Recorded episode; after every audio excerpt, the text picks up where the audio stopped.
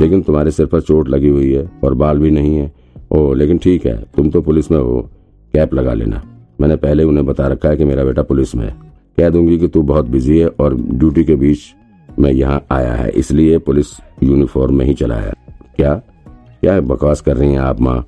मैं कहीं नहीं जा रहा। और ये ये कौन सी लड़की पकड़ करके आई है? विक्रांत ने खींचते हुए कहा। अरे बेटा, तेरे चाचा जी ने बताया है। वो उन्होंने फेसबुक पे लड़की को देखा था। तू एक बार मिल तो सही। बहुत अच्छी लड़की है, पारिवारिक है। माँ ने विक्रांत को समझाते हुए कहा, नहीं, मैं कहीं नहीं जा रहा। मुझे किसी से नहीं मिलना है। मुझे ऑफ़िस जाना है। बहुत इंपॉर्टेंट केस चल रहा है। विक्रांत ने जवाब दिया, मुझे पता था तुम यही बहाना बताओगे। पर बेटा, मेरी बात तो मान ले। देख, हम भी बूढ़े हो रहे हैं। तेरी भी तो उम्र निकली जा रही है। अब शादी नहीं करेगा तो भला कब करेगा? देख, तेरे भाई के दो बच्चे भी हो गए। उनके बच्चे हो गए तो मैं क्या करूँ? विक्रांत ने खींचते हुए जवाब दिया, अभी मेरे पास टाइम नहीं है। मैं कहीं नहीं जा रहा हूँ। प्लीज़ मुझे किसी से मिलना नहीं है। हाँ हाँ तो हमारे कहने से क्यों जाएगा? माँ ने आँखों में आँसू भरते हुए कहा, अब उनका इमोशनल ड्रामा शुरू हो चुका था। तू नहीं जाएगा ना? तो ठीक है, एक काम कर, जहर लाकर मुझे और तेरे पापा को खिला दे। हम आँखें मूंद लेंगे, तब तुम आराम से रहना। ये भगवान। अरे माँ, बस करो, चुप हो जाओ। विक्रांत ने कहा, उसका मूड अपसेट हो चुका था। सुबह आठ बजे का टाइम दिया है उन लोगों ने कॉफ़ी हाउस में आने का। माँ ने खुश होते हुए कहा तुम अच्छे से तैयार हो जाओ, अपनी यूनिफॉर्म पहन लो और कैप भी लगा लो, फिर तुम्हारा सिर नज़र नहीं आएगा। चलो, जल्दी करो। हे भगवान, किस मुसीबत में फंसा दिया मुझे? विक्रांत ने अपना सिर पकड़ते हुए कहा, अब मुझे समझ आ रहा था कि मैं इतनी बेवकूफियाँ क्यों करता रहता हूँ? विवश होकर विक्रांत को अपनी माँ की इच्छा अनुसार तैयार होना पड़ा। उसने माँ के कहने पर शेव किया और फिर अच्छे कपड़े पहनकर तैयार होने लगा। इस बीच उसका दोस्त शेरलॉक होम्स कुछ समझ नहीं पा रहा था। वो अपनी दुम हिलाता हुआ विक्रांत के आगे पीछे घूम रहा था। उसके मालिक पर क्या मुसीबत आ पड़ी है, ये बात उसकी समझ से परे थी। खैर, विक्रांत तैयार हुआ और फिर अपनी माँ के साथ लड़की देखने के लिए निकल पड़ा। विक्रांत खुद के लिए कैब बुलाना चाहता था, लेकिन उसकी माँ कैब में जाने को तैयार ही नहीं हुई।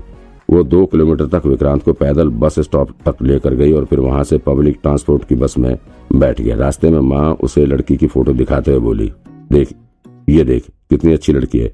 तेरी जोड़ी बहुत अच्छी रहेगी। विक्रांत ने एक नज़र फ़ोटो पर डाली। वो लड़की वाकई में काफ़ी खूबसूरत लग रही थी। विक्रांत ने फ़ोटो देखने के बाद कहा, माँ, ये फ़ोटो शॉप हुआ हुआ है।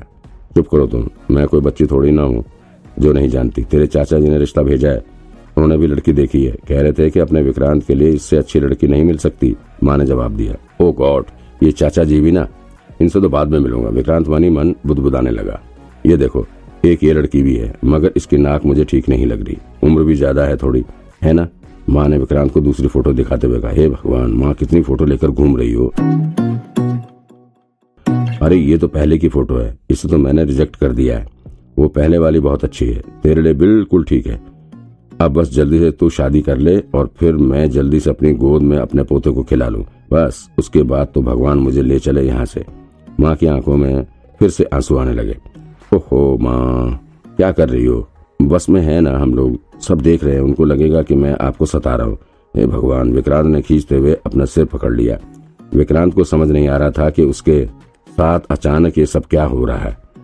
कहा उसने आज ऑफ़िस जाकर के इस पर काम करने का प्लान बनाया था और कहा वो अपने लिए लड़की देखने जा रहा है। विक्रांत अभी सोच ही रहा था कि उसे याद आया कि उसे आज के लिए कोडवर्ड में हवा मिला हुआ है और हवा का मतलब उसके परिवार के रिश्तों से था। इसीलिए आज अचानक से माँ उसके घर आ गई थी।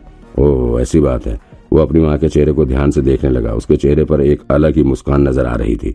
वो काफ़ी खुश लग रही थी। माँ के चेहरे पर ऐसी खुशी के लिए विक्रांत कुछ भी करने को तैयार था। उसे ये बात समझ आ रही थी कि माँ उसे प्यार करती है, इसलिए इतनी परेशान है।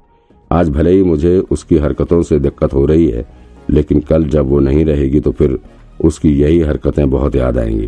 क्योंकि माँ तो बस माँ होती है। बस ठीक कॉफ़ी हाउस के सामने जाकर रुकी। विक्रांत माँ के साथ वहाँ उतरा तो ये जगह उसे थोड़ी जानी पहचानी सी लगी। फिर उसे वहाँ पर एक मॉल दिखाई पड़ा। तब उसे याद आया कि ये वही मॉल है जहाँ पर उसने रॉ एजेंट रंजीत मेहरा को अरेस्ट किया था। और जिस कॉफ़ी शॉप में उसकी माँ आज उसे ले जा रही थी, वो इस मॉल के ठीक बगल में ही था। थोड़ी देर में विक्रांत माँ के साथ कॉफ़ी हाउस के भीतर दाखिल हो गया। यार, ये डेट पर माँ के साथ कौन आता है? विक्रांत मनी मन सोचने लगा, लेकिन फिर उसे ध्यान आया कि ये कोई डेट थोड़ी ना है। यहाँ तो माँ मेरा रिश्ता फाइनल करवाने के लिए आई हुई है। विक्रांत अपनी माँ के साथ टेबल पर बैठ गया। अभी यहाँ पर दूसरा पक्ष नज़र नहीं आ रहा था। टेबल पर बैठे बैठे विक्रांत का दिमाग केस पर ही लगा हुआ था। वो जल्द से जल्द यहाँ से निकलकर ऑफ़िस पहुँचना चाहता था और केस पर काम करना चाहता था। विक्रांत बैठे बैठे कुछ सोच रहा था। तभी उसकी माँ ने उसे एक पेपर देते हुए कहा, ये देख, ये लड़की का बायोडाटा है। इसमें सारी डिटेल है। देख, पढ़ी लिखी भी है, जॉब भी करेगी वो। क्या माँ, बहू लाने जा रही हो या नौकरी देने जा रही हो किसी को? हद है, बायोडाटा लेकर घूम रही हो। अरे तू देख तो सही, एक बार देख ना। इतना कहते हुए माँ ने बायोडाटा का पेपर विक्रांत की तरफ़ करने लगी। विक्रांत ने जैसे ही ये पेपर हाथ में पकड़ा, वैसे ही माँ का हाथ वहाँ रखी, एक पानी की गिलास से भिड़ गया और फिर गिलास का पानी पूरा उसके कपड़ों पर जा गिरा।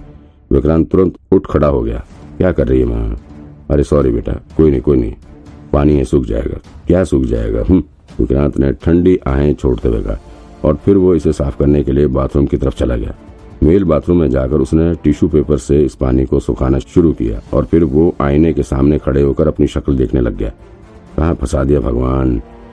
तभी विक्रांत का हाथ उसकी पैंट की जेब में गया। वहाँ उसने माँ का दिया हुआ पेपर रख दिया था। विक्रांत इसे निकाल कर देखने लगा, तभी उसके चेहरे पर एक मुस्कान की लहर दौड़ पड़ी। उसने इस लड़की का डेट ऑफ़ बर्थ देखा तो पता चला कि ये लड़की उम्र में विक्रांत से नौ साल बड़ी है। उसने सोचा कि अब जाकर माँ को बताऊँगा, बहुत सही।